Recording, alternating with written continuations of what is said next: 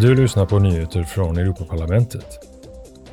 I debattserien Detta är Europa höll Litauens president Gitanas Nauseda igår ett tal i Europaparlamentet. Han gav sin syn på dagens och morgondagens Europa. Han är för att Ukraina, Moldavien och västra Balkan blir medlemmar i EU. Historien visar att det effektivaste sättet att vidga det här området med fred, stabilitet och välstånd i Europa är att fortsätta att ta in nya EU-medlemmar. Så här sa Nauseda om eh, Rysslands krig mot Ukraina.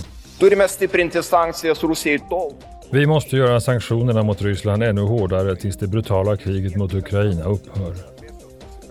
Och vi måste se till så att de ansvariga för anfallskriget ställs inför rätta. När plenarmötet i Strasbourg öppnades höll talman Roberta Metsola och parlamentarikerna en tyst minut i minne av de som nyligen förlorat livet till havs och i tågkraschen i Grekland. Med det ökade antalet båtflyktingar som får sätta livet till krävde talmannen att alla ansvariga nu tar itu med den här frågan.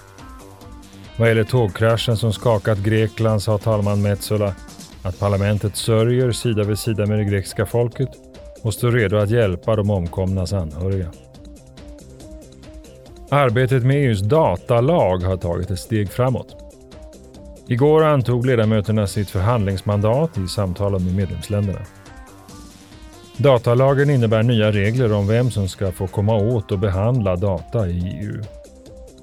Eftersom uppgifter som inte är personuppgifter är begärliga vill man i lagen att de ska fördelas rättvist mellan de olika aktörerna. Målet är att få fart på innovation genom att riva de murar som hindrar tillgången till industridata. Inrikeskommissionär Thierry Breton sa så här i kammaren. Euh,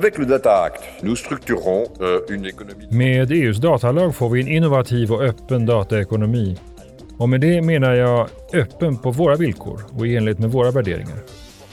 Det innebär att vi lägger stor vikt vid rättigheter. Konsumenternas och småföretagarnas rättigheter är kärnan i vår industri, men även för allmänheten. Vi vill också skydda europeiska data eftersom de är viktiga för vår digitala suveränitet. Lagen kommer också att leda till nya tjänster, inte minst inom området artificiell intelligens som slukar enorma mängder data. Du har lyssnat på nyheter från Europaparlamentet.